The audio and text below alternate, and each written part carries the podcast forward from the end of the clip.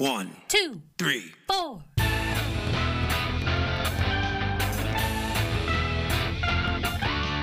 Monster movie. Fun time, go!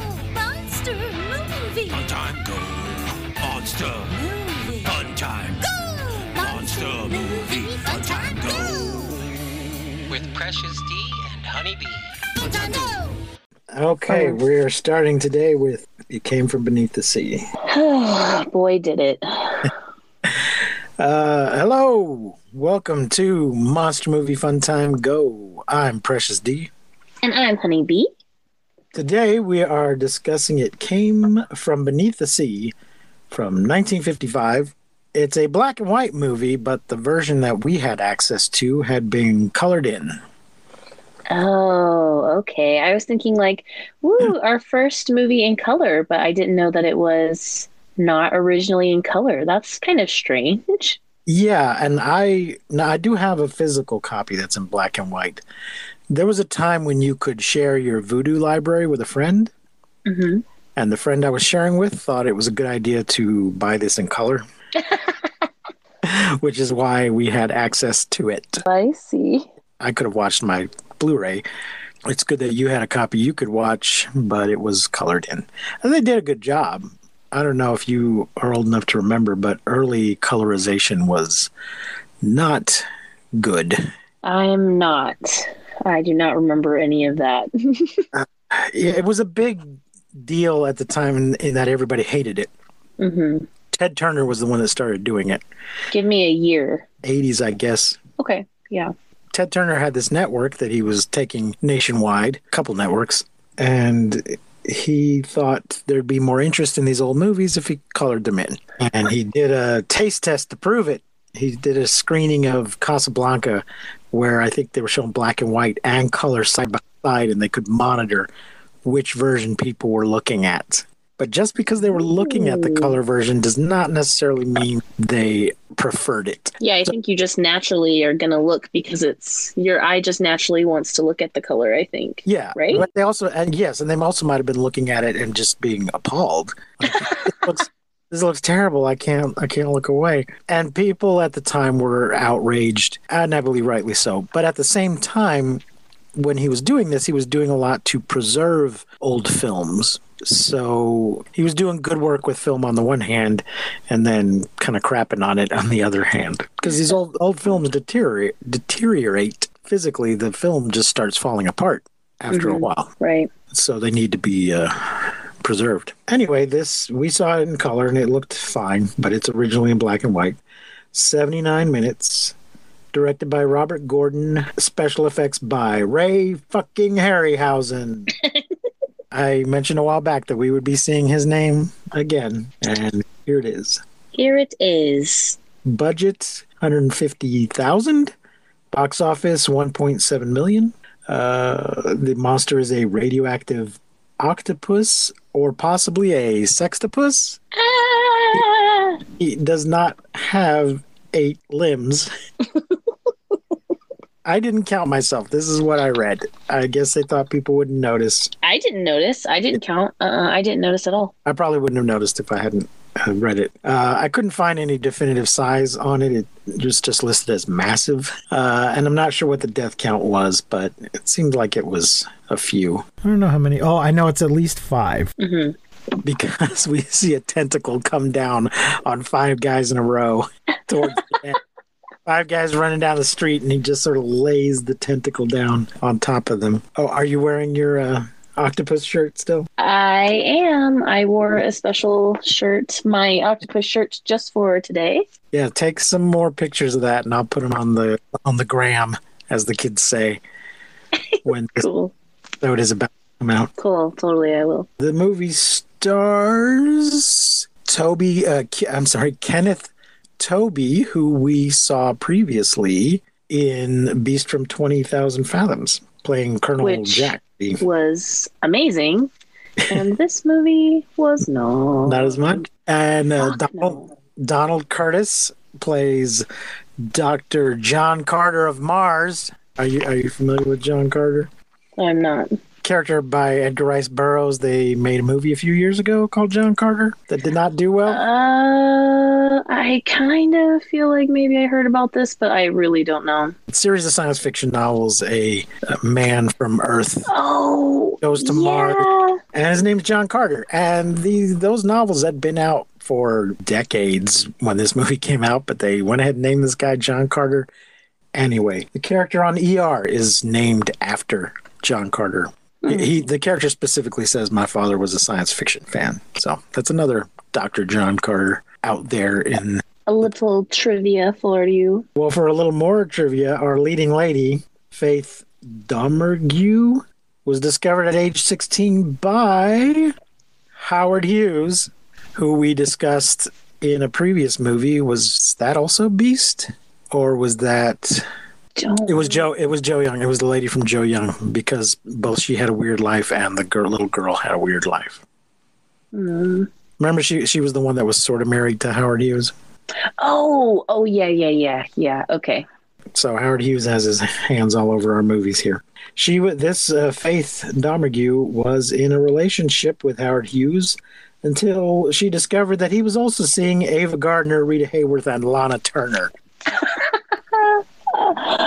She was like, no, thank you. She was in a couple other, same year, in Cult of the Cobra and This Island Earth.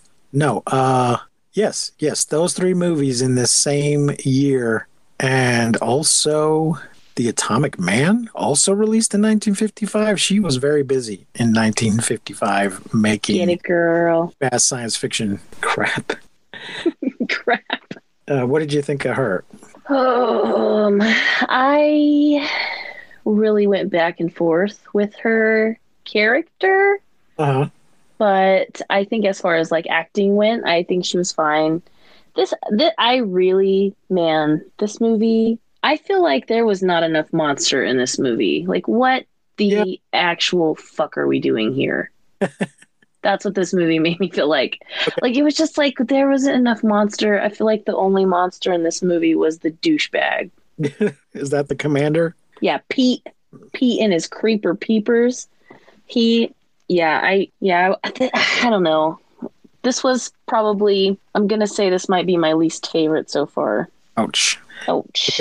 Ouch. Okay.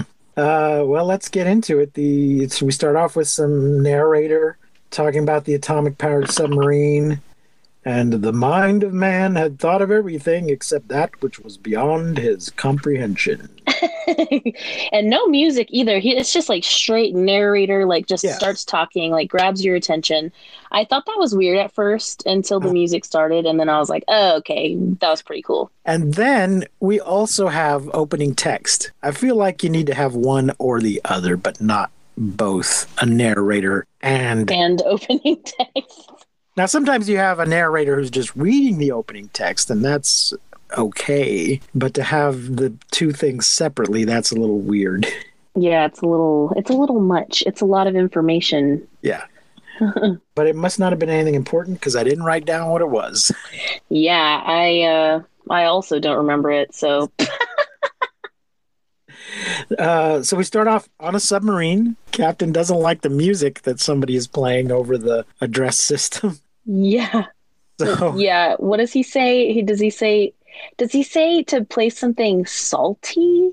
Mm-hmm. Yeah, I don't know if he wants a sea shanty or what. Yeah. So it's. Uh, I thought that was funny. Like salty. I think he meant like spicy or maybe I, I thought saucy. Had, I thought it had to do with the sea, but that's not really what we get. Yeah. Yeah. Just sort of generic instrumental music. And they're kind of talking about, hey, this new sub is great. They're joking about how big it is, because even though it's a submarine, you know, it's it's a submarine, so it's still cramped. But I guess compared to the previous sub they were on, it's huge in there. And so it's the newest state-of-the-art atomic submarine. Uh, we see, I noticed, we see one Hispanic guy, our first Hispanic guy in any of these movies. Woo! Shout out! He's just there as part of the crew. He's not a tacky stereotype or anything. So good for the movie. I'm going to give it a racist factor of one half. Usually these things get a minimum of one because there's only white people in it, including one Hispanic guy will give them a one half. And uh, so they're in there in the submarine listening to the music, and something odd is on the sonar. Mm-hmm. A sonar blob appears. Yep, and they call for battle stations. Uh, they note that it is not a whale and not a ship. Mm-hmm. They can't tell what it is. It's getting closer. They're going to try to take her deep. Uh, and then there's an impact and a radiation warning, but the radiation is not from the reactor of the atomic submarine. It's from outside. They're not leaking radiation because they got hit. Something's coming from outside. And then the sonar goes all out, and they try to go all ahead full, but it's not moving, so they just come up to the surface and ask for volunteers to blast the sluice. Mm-hmm. And at this point, Mac gets hit on the head hard, and they start talking about how he just got married, and he's worried about the radiation because he wants to have children. He's like wor- random little... Well, he's worried the radiation is going to make him uh, sterile. Right. So they they uh, they get loose and they surface, and then we cut to divers coming up, and there's stuff clogging the diving plane. Something sort of rubbery, barrel-shaped. And since we've seen the movie poster, we know it's got to be a chunk of tentacle that's caught in there. Mm-hmm. And they take it to Pearl Harbor, the narrator tells us, to the Naval Shipyard to have it analyzed. The best minds in the nation are called upon. And here we meet, the narrator points out to us that these three people are meeting for the first time. The professor, the doctor, and the commander are all in there in these yellow hazmat suits or something, mm-hmm. looking over the piece of the creature. Uh, and the professor is Professor Joyce. That's her last name. I don't think we find out her first name for quite a while. Yeah. Uh, she wants to get back to school. And the doc says that we need her because the only person who's better than her at this is dead. Yeah. Well, first he's like, oh, the only one better than this is Doctor So-and-so. Vanderhelm. Doctor Vanderhelm. Yeah. And the commander's like, well, get him. He's like, I can't. He's dead. Why don't you bring him up, you dick? What the F?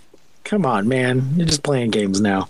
Yeah. And then when uh, they all take they take their helmets off, their hazmat mm-hmm. off, and the commander is struck speechless by how hot Doctor Joyce, uh, Professor Joyce is.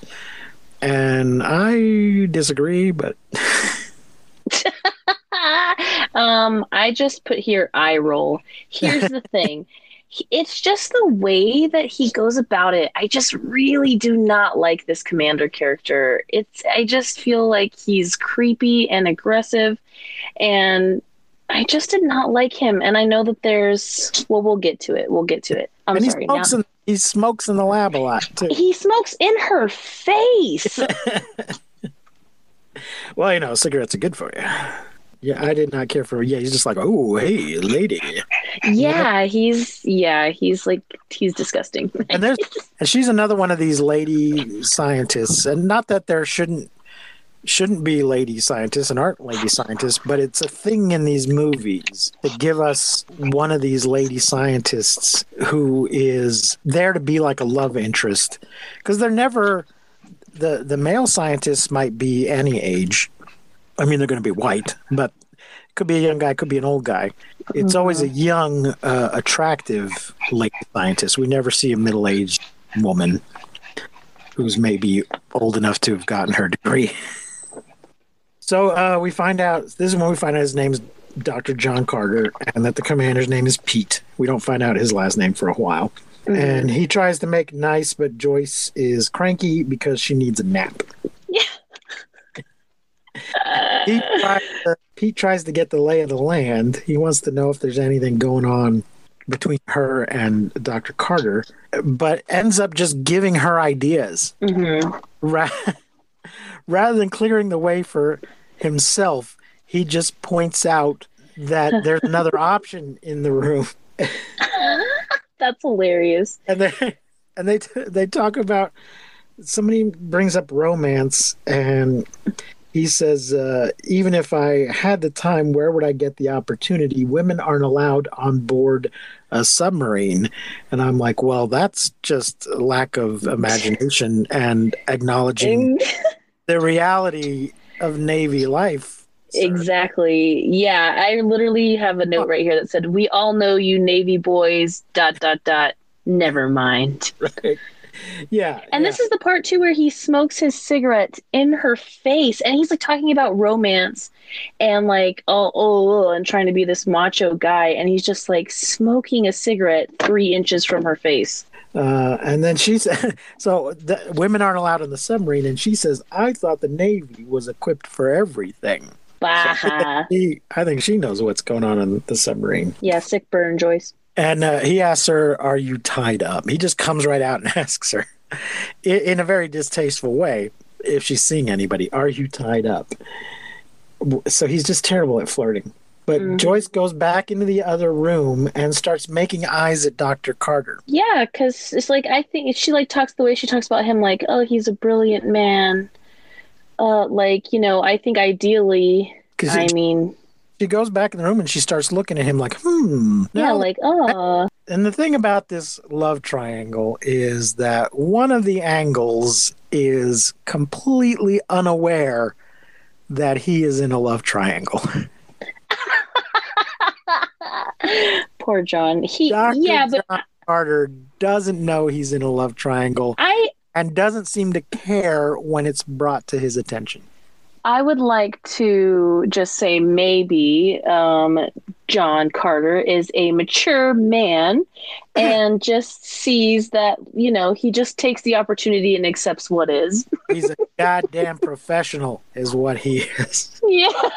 yeah. No hanky-panky in the office. Uh, but yeah, there's a few times throughout where it seems like she's trying to make up her mind and he, and he just is unaware that this is going on. Yeah, I felt like in this moment when she's like trying to look at him, she's like, is there is there chemistry? Is there romance romance here? Right. Uh, I but, don't know. Well, then uh, just right after that, though, we get a scene where Carter oh. says, Joyce has discovered the nature of the monster. And he just says, what a gal. And then just smooches her. Kisses her, yeah. On the cheek. And then she kind of clings to him. Mm-hmm. Well, so she's clearly okay with this. Yeah, but I feel like also when he kissed her, she kind of like looks at Pete like, did you did you see that? Like, oh. I feel like this whole relationship is toxic and it's horrible. But I do feel like Carter, even though he kisses her in the workplace, it seems fairly innocent. He's not trying to get anywhere or late. No, he's just like excited. Like he's just like, woo, celebrate. Model talk. Pete reports to Naval Intelligence, and uh, the Assistant Secretary of the Navy and the Admiral are going to come. And they come and look at an octopus in a tank. Yeah, and it's so random. Like, why? He just, like, picks up the octopus for no reason. He, like, has these gloves, and he's like, this is what the monster is, and then just, like, drops it back in the tank. Like, was that necessary, sir? You can just point. You can all see in the tank. Traumatize the octopus. Yeah, like, he's just shaking it up for no reason. Like, he just grabs and they're like, this is what we're talking about. Like, just lets, drops it back in the tank. I was like, what the hell? So they talk about how there's really big octopuses. Uh, I think there's there's giant squid. Octopuses don't get that big, but they're way down there, and that this was maybe disturbed by the hydrogen bomb, and they've talked to Professor Emoto in Tokyo. Mm-hmm. He supports their hypothesis. So the Joyce lays out what the hypothesis is. In the Marshall Islands, bomb uh I don't know what I wrote here bomb something uh, bomb contaminated life. Yeah, they've done an experiment on this octopus. They've dosed it with some radiation. And now mm-hmm. the fish that it would normally eat can sense the radiation and get out of its way. Though really, yeah. they're in a they're in a small tank with this octopus. He obviously can get them, mm-hmm. but we're led to, and I don't know why he doesn't, why the actual octopus isn't, unless he's already been fed. Because the, the actual yeah, octopus... They, ex- they explain it for some reason, yeah. Like, they explain why... I mean, just on the why set. He, yeah. I, in the story, this fish are supposedly detecting his radiation and avoiding him. But what we're actually looking at happening on the set, this octopus clearly is able to grab these fish and doesn't. So I'm thinking they just mm. fed it, fed it before the scene so that it wouldn't eat these other fish. Yeah, or maybe it was a fake octopus. It looked pretty real. I think it was real. So they speculate that this giant octopus at the bottom of the ocean has become radioactive and its prey are avoiding it. So now it has come up somewhere, you know, it's come up to the surface to look for food. Yeah, and in this scene, uh, Pete is looking at Joyce like she's a piece of meat and and he's going to eat her. And I'm like, and I know it's like he's maybe he's like trying to be flirty or something and like give her googly eyes. But like, Pete, come on, man, you are terrifying. Oh, their evidence for their hypothesis is that Japanese fishermen have disappeared and Siberian seal fishing is bad. And it is bad. don't, don't, don't fish for seals. That's not cool.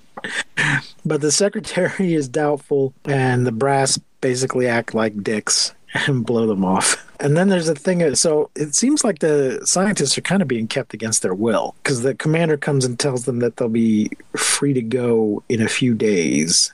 They're about to go back to the hotel and Joyce says, oh, well, let me change. What? Why do you have to change before you leave work? Shouldn't you go to the hotel and change when you get there? Well, because it was nineteen fifty-five and she couldn't wear her work clothes out. I don't know if she just had to take off her lab coat or what, but it was weird.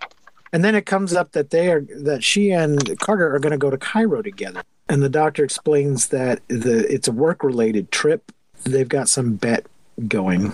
And Pete runs off, and Carter says, he's an interesting man. And Joyce says, isn't he? Make up your damn mind, woman. Puke. So the a ship is attacked. And at twenty-seven minutes and thirty-two seconds, we have Tentacle Sign. Woo! Lots of stumbling and abandoning ship, and the ship is pulled under. Yeah, um, ab- yeah, abandoned ship. Abandoned where? It's so, like, imagine this. You're, like, on this ship and this huge tentacle. It's like, yeah, you jump off the ship, but then you're, like, jumping in with it. Like, yeah. Oh! So uh, I think this is part of why I don't have any idea what the kill count is in this movie, because the ship gets pulled under. But I yeah, but people definitely survive. They, I think everybody got off of it before it got pulled under. And then we go, we're back at the hotel where our heroes are having dinner. Uh, they're throwing a going away party. But where's Pete? Uh, Leslie? Oh, this is where we find out her name, Leslie Joyce. Carter and Joyce are about to dance, and then Pete comes in before they get the chance, saying, I have your release papers, be ready in the morning. Then Pete asks John permission to dance with Joyce, but doesn't ask her if she wants to dance. And uh, just acts like a dick. She's her food's there, and it's going to get cold, and he's like, oh, I'll order you something else. Order me a steak while we dance, and I'll order you something else. And she's like, I don't want it. What? You're being an asshole. And then he just offers her lobster, and she gets over it. Yeah. Uh, yeah. It, yep. And then they go look at the sunset and smooch. Well, yeah, but she's like, it's so awful. It's She's like looking at the sunset, this beautiful, like, beachy sunset. And she's like, I like winter.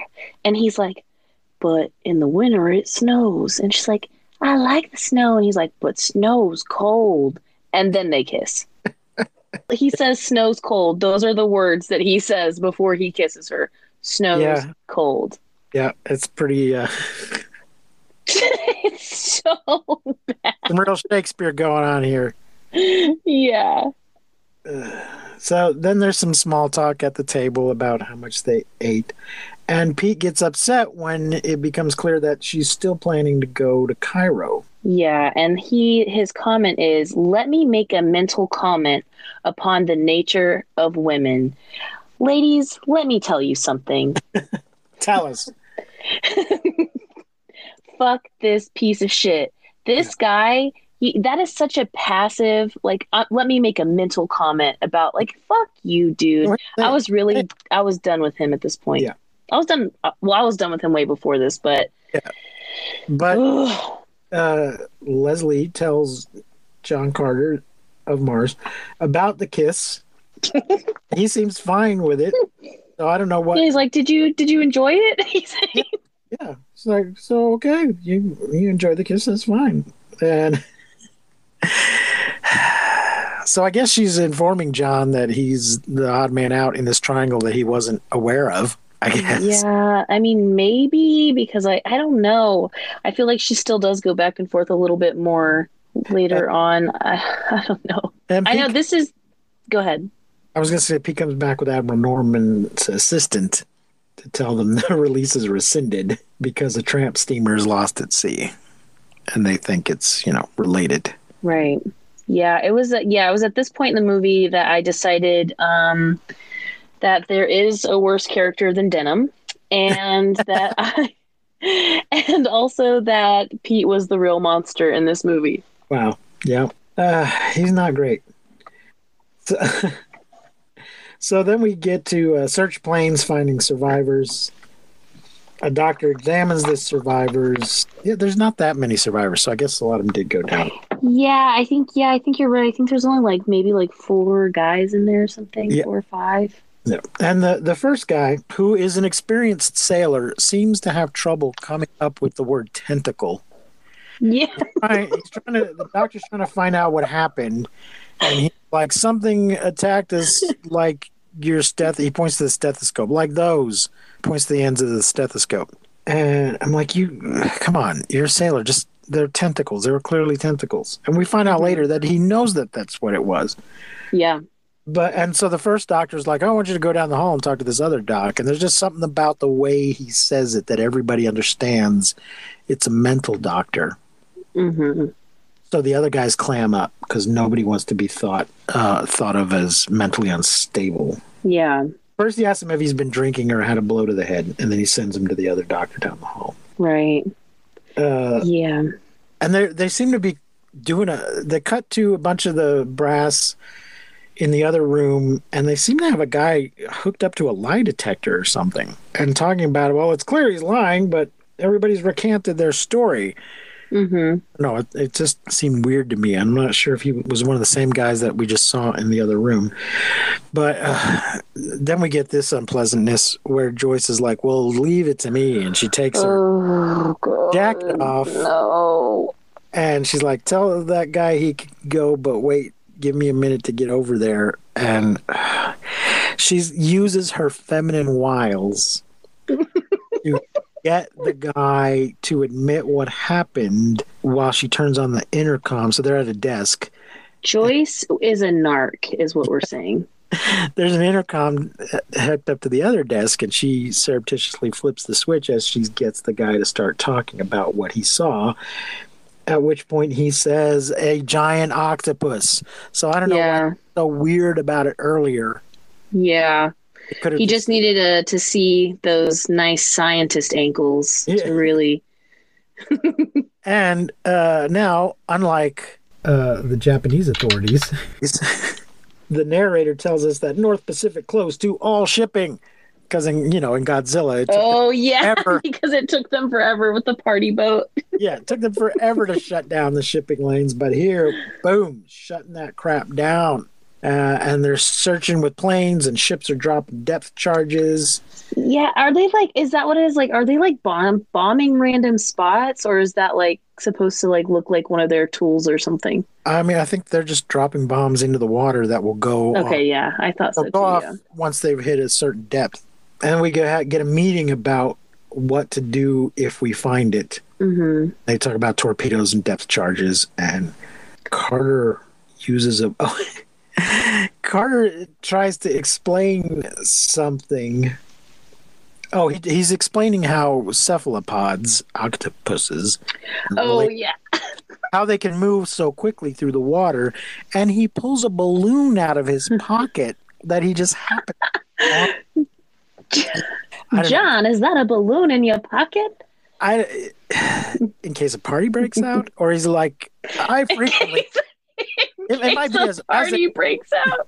As a, it might be that as a marine biologist, I frequently have to demonstrate to people how cephalopods travel so fast. So I always carry a balloon with me, uh, just in case this topic comes up. But, but it could be that he's in the lunchroom like, a very, very on birthday. So he blows it up and releases the air and shows how that can make it move really fast. Um, I think they move by, you know, flexing their muscles back and forth, not by blowing air out their backsides. Uh, but then they, we get word that uh, three bathers are missing from Australian beaches. They're going over a bunch of reports, I think. And one of them is that three bathers are missing, and one of the guys says, ah, sharks. And there's high waves on the Midway. That's worth investigating.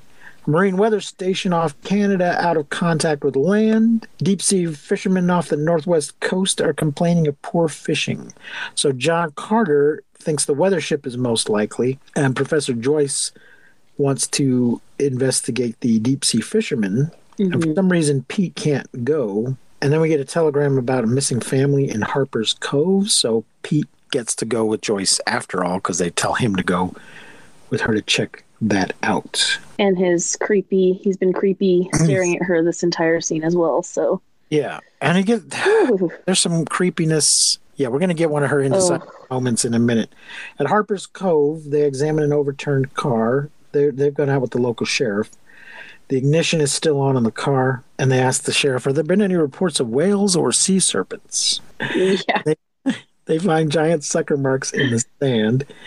Pete radios from Center to be sent for oh, Pete radios for Carter to be sent, and the, then we get a scene where the local sheriff delivers Carter and tells him that the others are fishing, and they are out in their they're in their swimsuits getting friendly. Carter comes uh, Carter comes onto shore. He's in the water. Not Carter. Uh, Pete. Commander Pete comes onto shore. He's got like a spear or something. He's been fishing. And for some reason, Joyce is standing up on some rocks, like uh, posing or something. I don't know yeah. why it wasn't out. So that, I mean, they staged this so that he that Pete can come over and pick her up and lower her down to the ground. Maybe she's like looking out like for the giant octopus. Maybe she's like, if I get on higher ground, maybe I'll be able to see more. Maybe. But it seems clear that the director's just staged it this way so we can get the, the lift and drop. And he smooches on her. But then we hear John yells out and she gets all weird. When she knows that John's yeah. there, she gets all weird. Doesn't want, don't want John to see me canoodling with you, with the likes of you, because yeah. he's a big brainy scientist. So again, it's like she can't seem to. Why do you care if John's upset or not? Or I don't know. John hasn't done anything to indicate that he's interested. So even if you're just being sensitive to his feelings, he hasn't indicated he has any feelings. So I don't know. Maybe she just doesn't want to be caught being unprofessional. Yeah, maybe so. I literally wrote down when they started kissing, I hate this movie. Oh, no.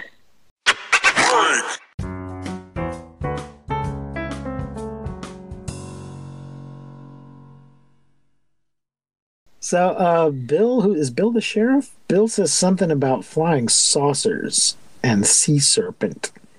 So again, we have, like in them, we have people talking about flying saucers when that's just nothing to do with what's going on. Mm-hmm. I think that was just a big thing at the time. Flying saucers yeah. were all the rage. Carter confirms the imprint is a giant Octopoda bidracita. Sure.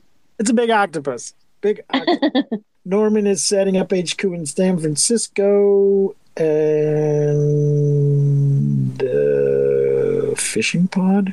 I don't know what that's about. I wrote down fishing pod. Hmm. Fishing pole? Pool? I don't know. Moving on. Pete wants Joyce to beat it and let the Navy handle it. Yeah, after he was just playing grab ass and yeah, with yeah. in her bathing suit. And what is What's she the, He literally says, what's the difference what she says? So, yeah, so Pete says to Carter, can you help me get convince her to beat it and let the Navy take care of it? And Carter says, well, what does she say about it? And he says, what's the difference what she says? And John explains. About, yes, education well, moment. John mansplains to the, yeah. other,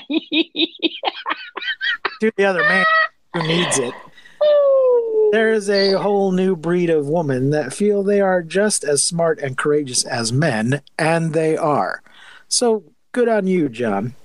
Good on you, John. But could did you have to use the term "a whole new breed"? I know, like, that was kind of weird, a little bit. Like, well, uh, it is, you, like but... you almost had it there, buddy. I, I well, the thing is, I mean, because yes, women have always been as smart and brave and whatever.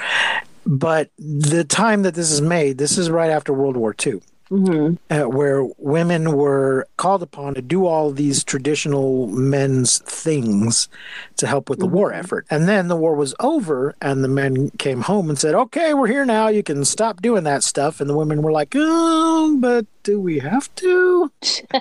Because we kind of liked doing some of that stuff and maybe we don't want to stop. So uh, I think that's where this idea of a new breed of woman uh, comes from, that, that, that in, at least in American society, this is a new development because of the war. I see. Okay, that makes sense. Yeah. I was like, fuck you, John. I mean, you're doing you're doing better than the other guy, but... They don't like to be overprotected, and they don't like their initiative taken away. And Joyce gives Pete the A B Cs. She gave him the A B Cs earlier, I think. Mm-hmm. Where she's like, A, this, and B, that, and C, the other thing. And John is on her side. So Pete gives in, and it appears the sheriff is grabbed, and the heroes run away. Yeah, I was like, wait, where are you? Go- but aren't you here to... Okay. Like, bye.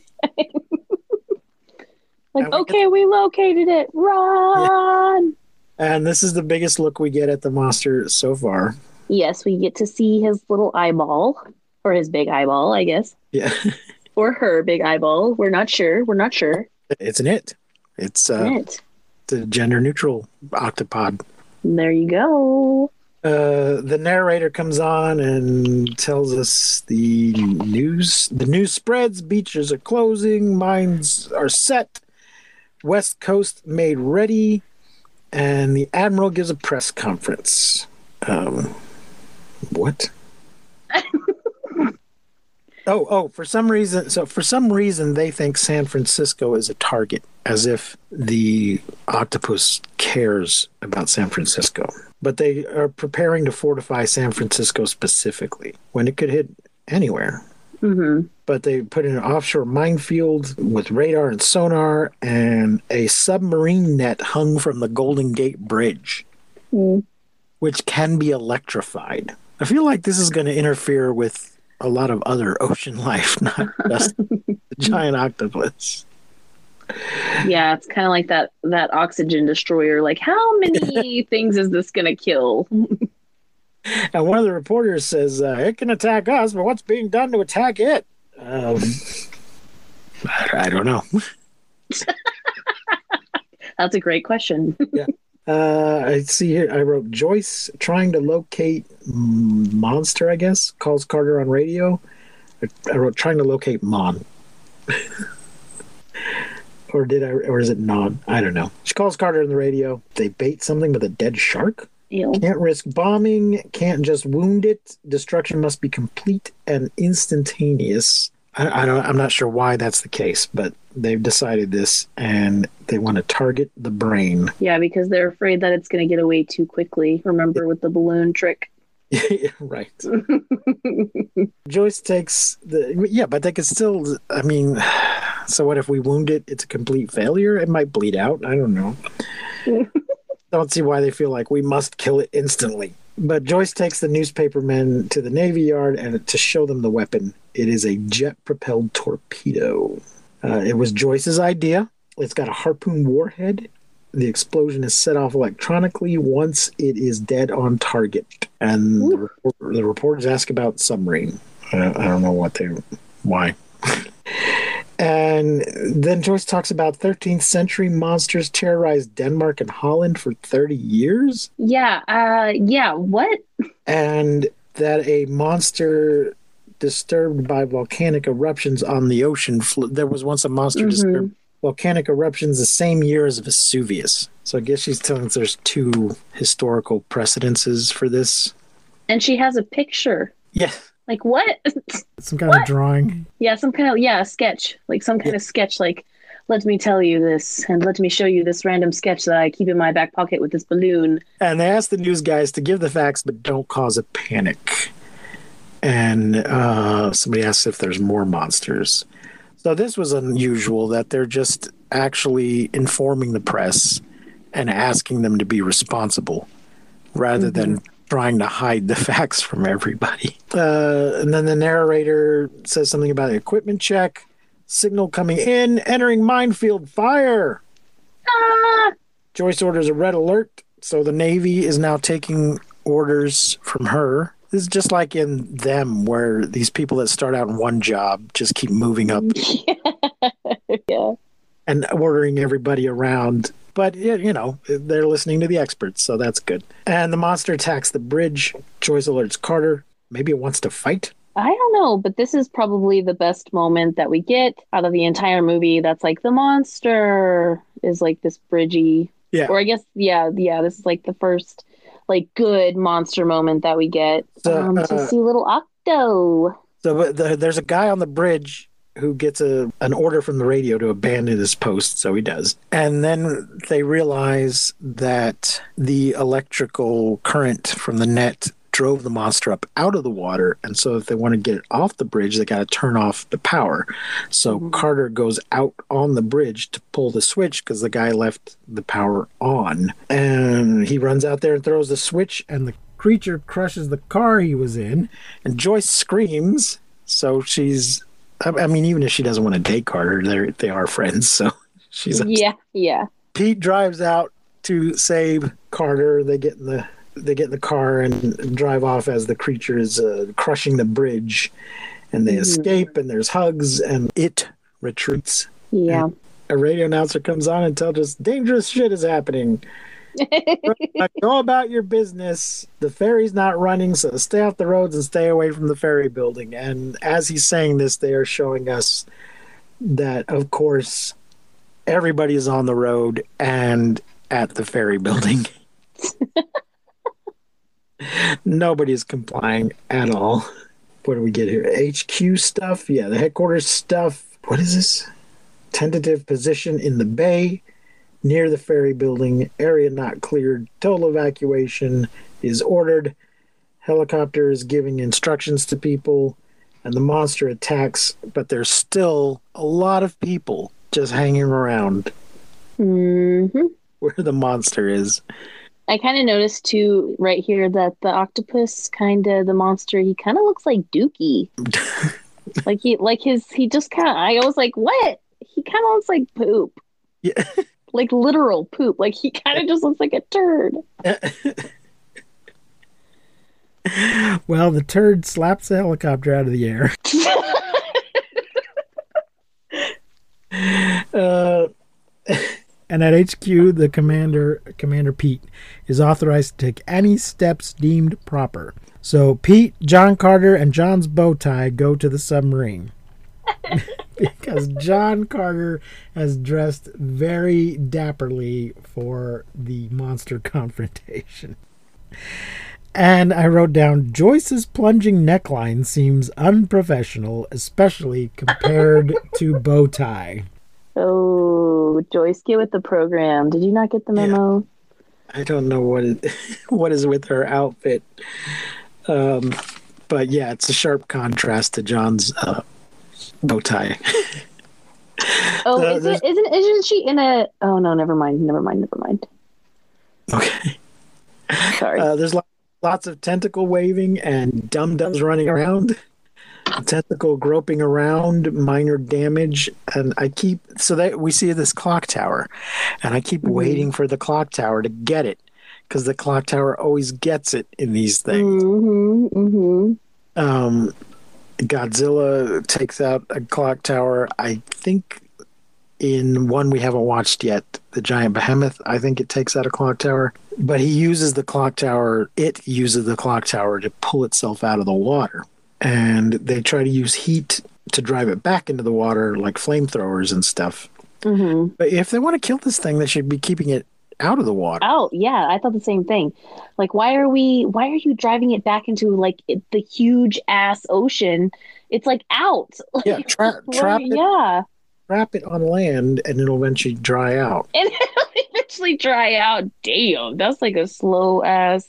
Yeah. Yeah. Painful. Well, yeah. But I mean, but true. I mean, anything but what we're doing here, which is driving it back into, like, if it goes into the ocean, wouldn't it just like swim the fuck away? So the sub dives down to try and get a shot, and the clock goes down and looks really bad because we could see that there is no clockwork inside the building. It's totally fake. And then I wrote five down. That's where he gets five. Yeah, the five dudes. Five pedestrians and one below. And we are back in the submarine where we started. Yes. Torpedoes are standing by. Uh, I Get wrote, a load of those torpedoes. I wrote flamethrowers, shoot, run, detonate. That's the plan, I believe. And the flamethrowers seem to work as it retreats. Oh, uh, as it retreats, we see that there are still cars going by. So, because, you know, they've they've taken actual real footage and then done camera work to to cut the monster in on top of the real footage. Mm-hmm. And they didn't bother going at like five in the morning when nobody's on the street. So we have all these cars going back and forth like under the tentacles. Just going to work, just a normal day. Yep. Yep. When they should all be driving away. Well, they should, shouldn't be there at this point. Yeah. They shouldn't be driving away, not through. Uh, so number one torpedo fire, and it sticks in the creature, and the creature grabs the sub. The sub. Which I, I laughed when the torpedo went into the octopus. I was like, what? Well, that's how it was supposed to work. It was supposed to detonate once it was... It wasn't supposed to detonate on impact. Uh, yeah, but it's so funny. Like, just the texture of the octopus and the little right. torpedo. Just like... Bleep. And I wrote so much for step three. Because step three was, was run. They were supposed to run and then detonate the thing. And uh, Commander says, this is where we came in. Commander Pete goes out in aqualung with plastic explosives. And is a spear with explosive on it. And he jabs it into the octopus. Mm-hmm. And goes off, and he is knocked out. Yeah. uh, somebody asks, I think it's the second in command, asks, are we still back in full? From the engine room of the Enterprise, Scotty tells us, we're giving you all she's got, sir. And the second in command says it's his turn to go, but John Carter says, no, it's my turn. And I don't know why the guy doesn't tell him to sit down and shut up. But yeah. Well. Let... Oh, and then for some reason the uh, the Hispanic guy from the beginning comes in and is yeah. clearly clearly dubbed over. Yes, I was just about to say this. W- what the F? It's so obvious. Like it's it's it even sounds like John's voice to me. Like it's like the almost the exact same voice. Like, He's it's explained- so weird. He's explaining something about the timer, and I don't know, because the guy didn't have like a ridiculously thick accent or something at the beginning of the movie. I don't know if maybe they changed the line and needed to record it or had technical difficulties on the day, but he's clearly been dubbed over with somebody that is not him at all. It's just blatantly obvious. Mm-hmm. Uh, so John swims out to uh, get Pete. He swims past Pete. And we get some bad F X here. Yeah, we can ooh, we can see through Carter as he's swimming in front of the uh, superimposing or double exposure or whatever the camera trick they've done is not done properly, and we can see through him. Wah, wah, wah.